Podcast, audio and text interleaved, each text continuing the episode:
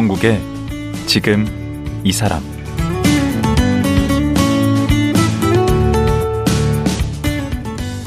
안녕하세요. 강원국입니다. 휴가철이 지나면 유기동물 숫자가 부쩍 는다고 합니다. 지난 3년간 전국에서 버려진 반려동물이 무려 38만 2천여 마리인데요. 이 가운데 5분의 1이 7, 8월에 버려진다고 합니다. 반려동물 인구가 늘어나는 만큼 버려지는 동물도 늘어나고 이런 소식을 들으면 반려동물 치료하는 수의사들 마음도 참 괴롭다는데요. 오늘은 시골 수의사 허은주 원장 모시고 이와 관련한 얘기 들어보겠습니다. 지금 만나보겠습니다.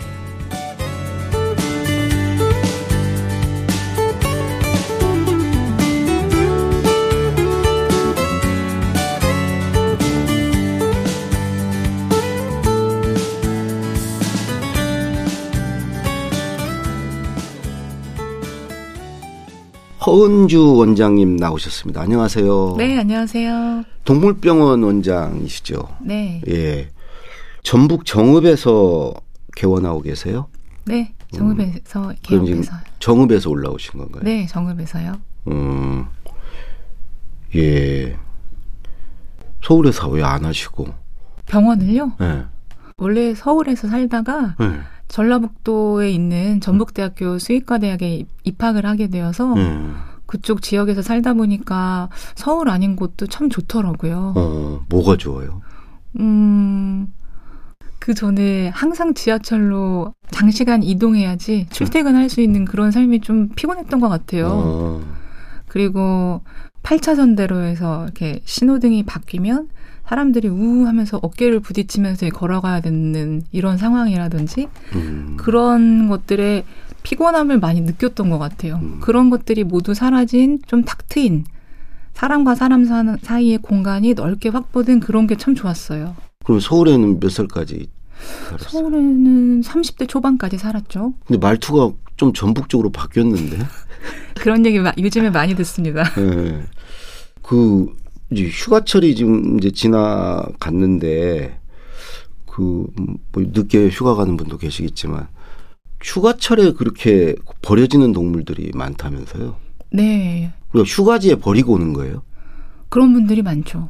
휴가지에 버리고 오거나 아니면 휴가 가기 전에 다른 곳에 버리고 휴가를 떠나거나 아, 그 휴가 가는 동안 밥 주기 줄 사람도 없고 그러니까 아 그때 버리거나 그렇죠. 아마 휴가 이전부터 음. 키우기가 좀 버겁다, 키우고 싶지 않다 이런 마음이 있다가 휴가 갈 때는 집을 오래 비워야 하니까 음. 그때 이제 계기가 돼서 유기를 하는 경우가 많은 것 같아요. 그런 게 뭐 수치가 있나요? 오, 네, 그런 통계들이 많이 나오는 걸로 알고 있고 거의 매년 여름 휴가 때는 항상 유기동물 숫자가 피크예요.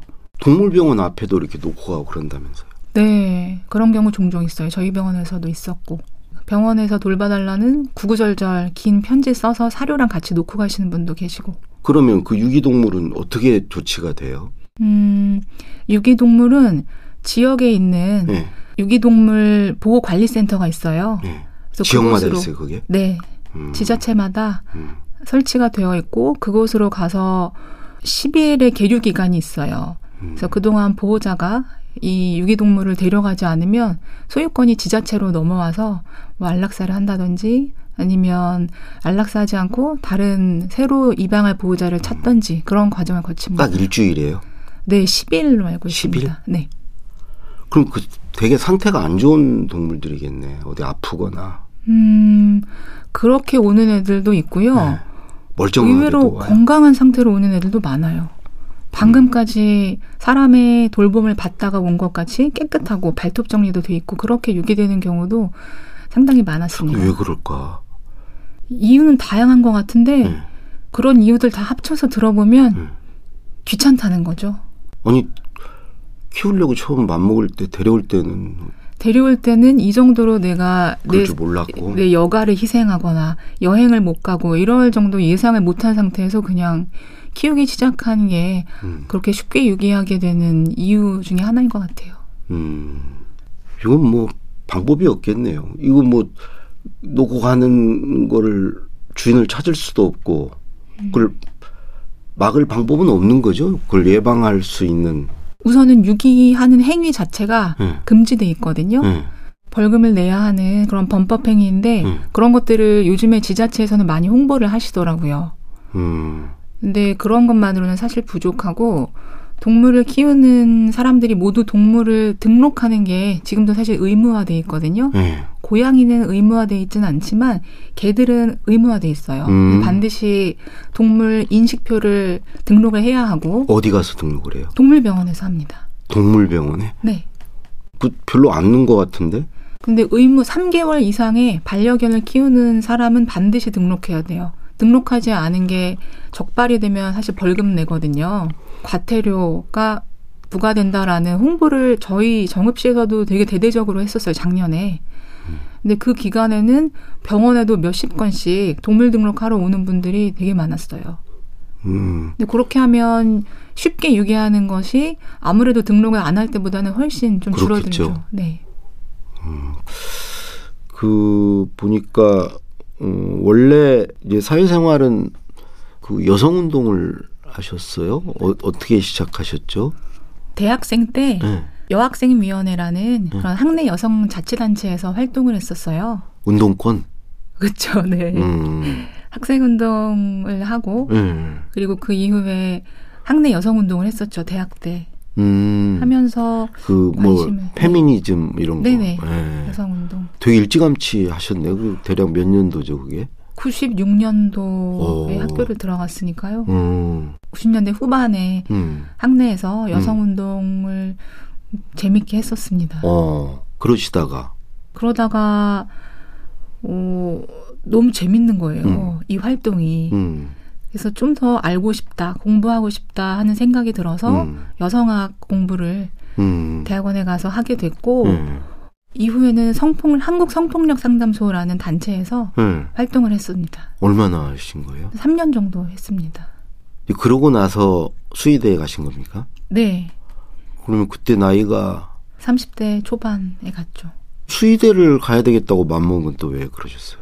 음, 활동을 하면 재밌는 일도 참 많았지만 음. 사람과 계속 말을 해야 되는 직업이고 음. 또 여러 여성 이슈들이 막 터질 때마다 음. 사회적으로 그 이슈를 잘 알려내야 되고 생각이 다른 사람들을 설득해야 되고 음. 계속 말을 하고 글을 쓰고 토론하고 회의하고 음. 그런 작업들이 의미 있기도 했지만 음. 아 좀 지친다 좀 음. 쉬고 싶다 음. 말이라는 걸 좀 안 하고 살고 싶다 음. 그런 생각을 번아웃이 온- 오는 어느 순간에 했던 것 같아요. 음. 네, 그러면서 좀 지쳐있던 시기에 지인들하고 같이 술자리가 있었는데 네. 거기에 우연히 어떤 수의사분이 오셨어요. 음. 근데 그분이랑 대화를 하다가 어 말하기 싫어 너? 라고 하면서 음. 근데 동물병원에서 진료 볼 때는 동물들하고 말할 필요가 없어 이런 얘기를 하시더라고요. 음. 그래서 아 말할 필요가 없다. 음. 저거 내가 해야겠다 수의사 음. 이런 생각을 그때 스쳐 지나가면서 처음 했습니다. 음. 원래 동물을 좋아하고 어렸을 때는 수의사 하고 싶다 이런 생각을 하긴 했지만 음. 구체적으로 수의사라는 직업 이런 걸 생각했던 건 그때가 처음이었던 것 같아요. 음. 근데 그 한국 성폭력 상담소에서 일을 하셨다고 했는데 네. 뭐 여기서 무슨 일을 하신 거예요? 여러 가지 일을 했어요. 네. 우선은 성폭력 피해에 대한 상담을 하기도 하고 네. 가해자 교육도 하고 그리고 성문화 운동팀에서 음. 이제 성폭력 문제를 해결하는 근본적인 방법은 이제 개개의 피해를 상담하는 것과 함께 음. 성 문화를 바꿔야 한다라는 취지로 음. 그런 문화를 바꾸기 위한 여러 활동도 많이 했고요. 그런 일을 하면서 좀 그 어떤 무기력감 이런 것도 좀 느끼셨겠네요. 왜냐면 한 번에 확 바뀌질 않으니까 그런 데서 오는 그런 것도 좀 있었을 것 같은데. 사실 그런 게 가장 컸죠. 어, 열심히 활동하고 음. 글도 쓰고 기자회견도 하고 강의도 하는데 음. 세상이 바뀌지 않는 것 같은 답답함, 음. 되게 좌절했던 기억이 많고 대표적으로 어떤 뭐 사건이 있었나요? 음, 고인이 되신 장자연님 사건이었었는데요. 그 사건의 담당자가 저였고 음, 아, 그래서 이 사건을 어떻게든 엄정하게 수사하고 음, 책임자가 있다면 처벌하자. 그리고 여론도 나쁘지 않았고요. 음, 그래서 좀 희망을 희망을 가져보자라는 생각이 있었는데 음, 결국에는 문제 제기했던 사람만 처벌받고 그 리스트에 있던 사람에 대해서는 사실 조사도 거의 되지 그 피의자들. 않았거든요. 피의자들이요. 음. 네. 그래서 그런 일을 겪고 그리고 그 활동을 했던 많은 활동가들이 명예훼손으로 고소됐어요. 적반하장이네. 네. 그래서 몇 년 동안 계속 재판에 출석해야 하고 그런 힘든 시간을 거치는 걸 보면서 음, 이 활동이 의미 없는 건 아니지만 지친다. 음, 그리고 다들 잘 열심히 그래도 활동하고 있는데 저만 이렇게 지쳐가는 것에 대해서 좀 미안하기도 하고 동료 활동가들에게 음, 그랬던 시기였어요. 음. 근데 이 음, 수의대 요즘 들어가기 되게 어렵지 않아요? 어, 네 그렇다고들 하시더라고요. 음, 그리고 원래 문과셨다면서요? 네. 어, 어떻게 해서 수의대 공부를 얼마나 하신 거예요? 어, 상담소에서 활동하면서 응, 한 1년 정도는 응, 천천히 준비를 했었어요. 응, 편입 시험을 위한 준비를 하고 응. 어, 시험을 봤는데 운 좋게 합격을 했죠. 그러면 이제 본과로 들어가는 건가? 2년 면제해주고 1학년, 네네. 2학년 면제고 네. 3학년으로 들어가서 네. 4년을 다니는 거네요. 6년제니까. 네, 맞아요. 음. 그러니까 지금 수의사가 되지 9년이고 네. 어. 그 정읍에서 이렇게 살아보니까 어떠세요?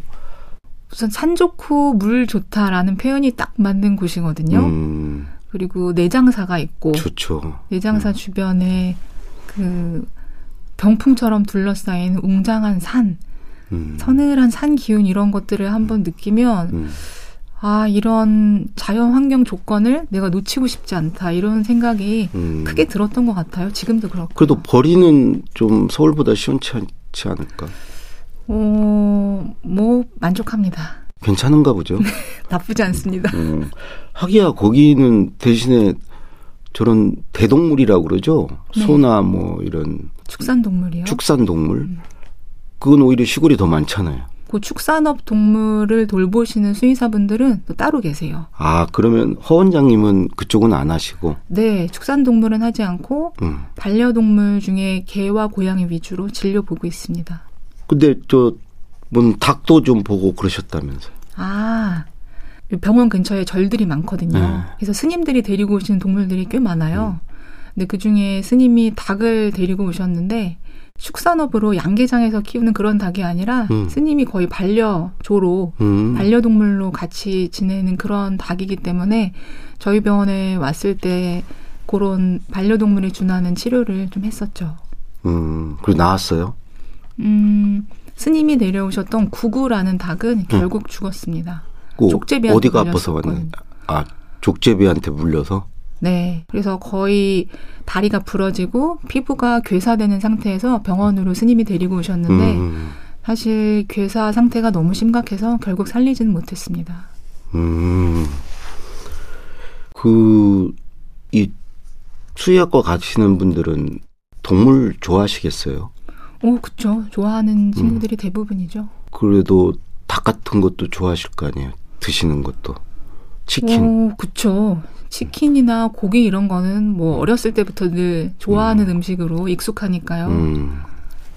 근데 좋아하는 게 그런 고기였는데 음. 막상 제 눈으로 스님이 데리고 온 구구라는 닭을 봤을 때는 음.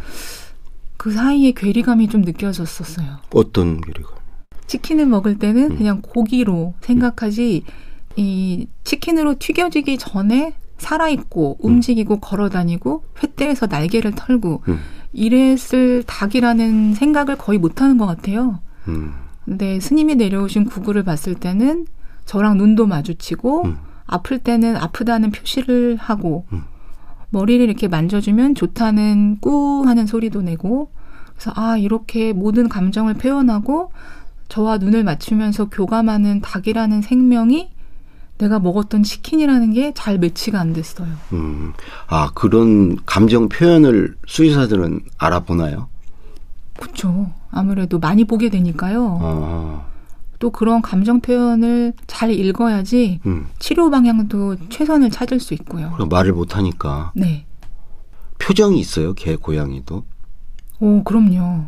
표정이나 여러 가지 그러니까 즐거운지 지금 화가 나 있는지 뭐 슬픈지 이런 거 알 수 있어요. 대충이라도 느낌이 오죠. 아. 전체적으로 뭐 혓바닥이 나와 있거나 침을 흘리거나 어. 발바닥이 축축하거나 어. 뭐 귀를 어떻게 세우고 있다든지 음.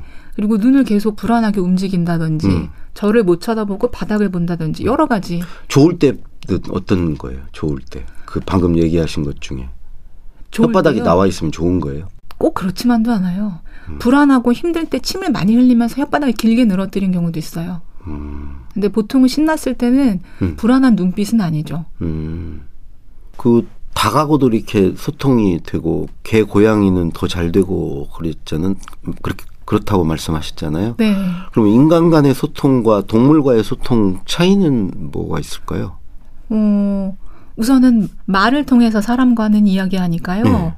상대가 말을 할 때 자꾸 어, 진짜 저 말을 하는 의도가 뭘까 음. 이런 걸 저는 좀 많이 의심했던 것 같아요. 음. 그대로 온전히 듣는 것보다 아 상대가 나를 어떤 저 이 속셈 뭐 이런 음. 네 거. 그렇죠. 그리고 어, 내가 공격받지 않기 위해서 음. 미리 방어를 음. 해야 된다든지 음. 그런 긴장이나 불안함이 항상 있었던 것 같아요. 음. 음. 그러면서 제가 좀 더 스스로를 좀 들볶았던 것 같은데 음. 동물들과 소통할 때는 어 진짜 저 동물이 음. 나한테 얘기하고 싶은 게 뭘까 이런 고민을 할 필요가 없어요. 음. 그냥 같은 공간 안에서 편안하게 이완된 상태로 서로 존재하는 것만으로도 음. 어떤 상태인지 어떤 걸 원하는지 이런 것들을 알 수. 있습니다. 이심전심이요. 그렇죠. 음. 그 사람과의 소통은 계속 잔머리를 굴려야 되고 그래서 결과적으로 소통이 안 되고 네. 대화를 나누긴 했는데 상대방 소리는 듣지 않고 내 얘기만 하다 보니 네. 결과적으로 어, 아무 소통도 이루어지지 않고 지금 지나서 생각해 보니까 음. 그런 사람과의 소통에서 제가 음 많이 긴장하고 불안해하고 이랬던 게 상대의 말을 우선 온전히 좀 듣고 이런 것에 훈련되지 못하고 어 계속 상대를 설득하고 공격하고 방어하고 이런 것으로 생각했던 부분이 많이 기억이 나네요. 그런 것들을 조금 내려놓았을 때 어땠을까? 음, 저도 그래요. 누구하고 이렇게 대화하거나 논쟁하거나 뭐 토론하면 늘 이기려고 하고, 음. 어, 뭐, 그러니까 사실, 우리, 우리 소통 문화가 그렇죠. 음. 그, 어찌 보면, 지난번에 최지천 선생도 나왔을 때 얘기도 그랬는데, 무엇이 옳은가, 무엇이 맞는가를 찾아가는 과정이 아니고, 누가 옳은가, 음. 누가 맞는가를 가리는 대화기 때문에, 이제, 우리가 스트레스 그만큼 많이 받- 받으면서 소통을 하죠. 네. 직장 생활을 하건 사회 생활을 하건 심지어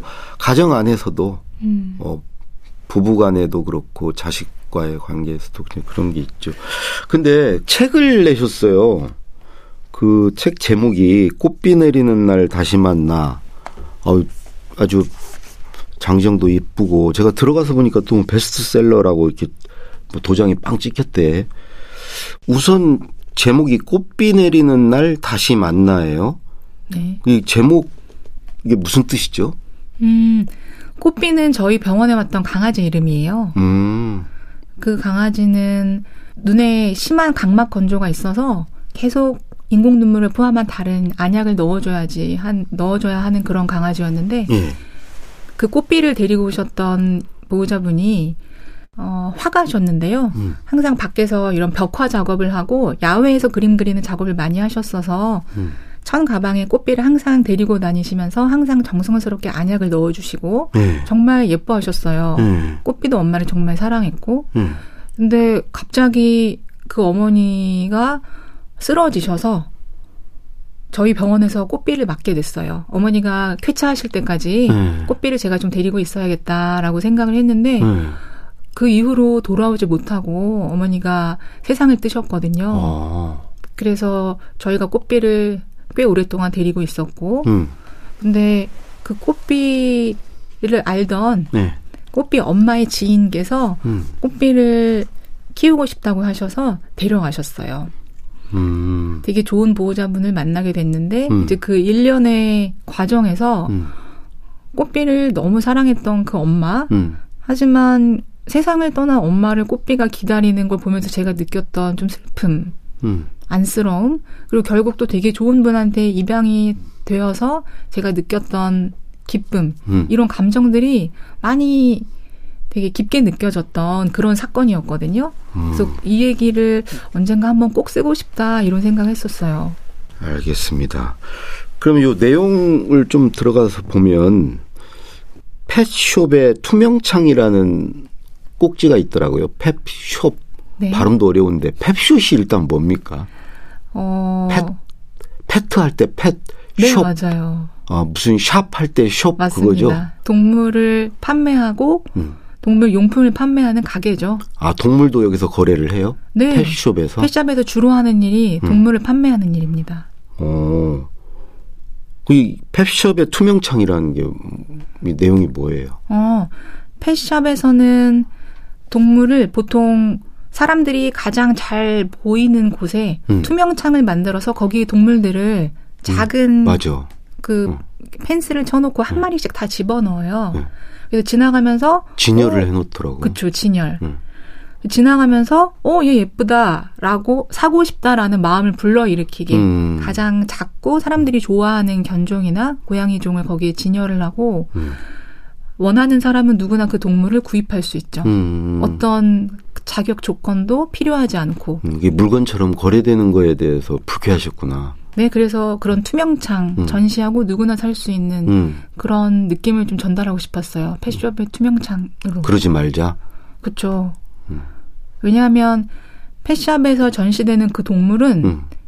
보통은 개 농장에서 음. 생산돼서 이쪽으로 오는 거거든요. 아. 개 농장에서는 어, 소비자가 이렇게 깨끗하고 예쁘 예뻐 보이는 강아지를 구입하지만 음. 개 농장에서는 굉장히 열악한 환경에서 음. 어미 동물이 사실 몸이 망가질 때까지 계속 출산 임신을 반복해야 되거든요. 음.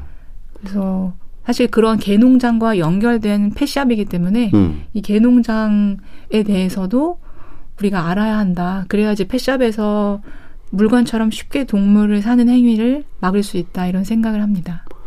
뭐 드라마 같은 데서 이렇게 나온 음, 동물 그 그런 게 이제 막 뭐, 뭐 어느 연예인이 그런 동물 키운다 그러면 뭐 음. 그게 뜨고 막 그런다면서요. 그. 찾는 사람들이 많고 네, 여전히 그런 현실입니다.